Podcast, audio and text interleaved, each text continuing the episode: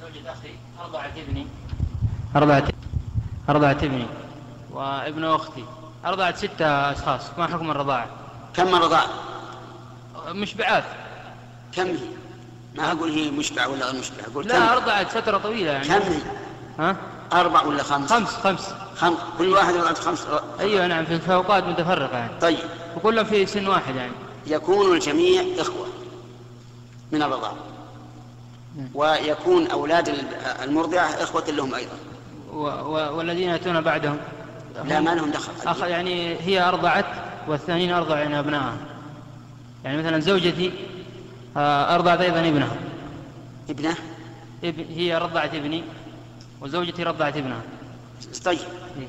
آه، يكون ابنك مم. أخا لأولاد التي أرضعته نعم ويكون ابنها أخا لأولادك سواء كانوا قبل أو بعد و... والذين بعدما يأتون واللي بعدهم أخوات اللي, اللي بعدهم من المرأة التي أرضعت نعم ما هو اللي يأتون بعدهم من من أم الراضع إيه. أو ما فهمت جزاك الله خير طيب. فهمت ولا لا؟ نعم فهمت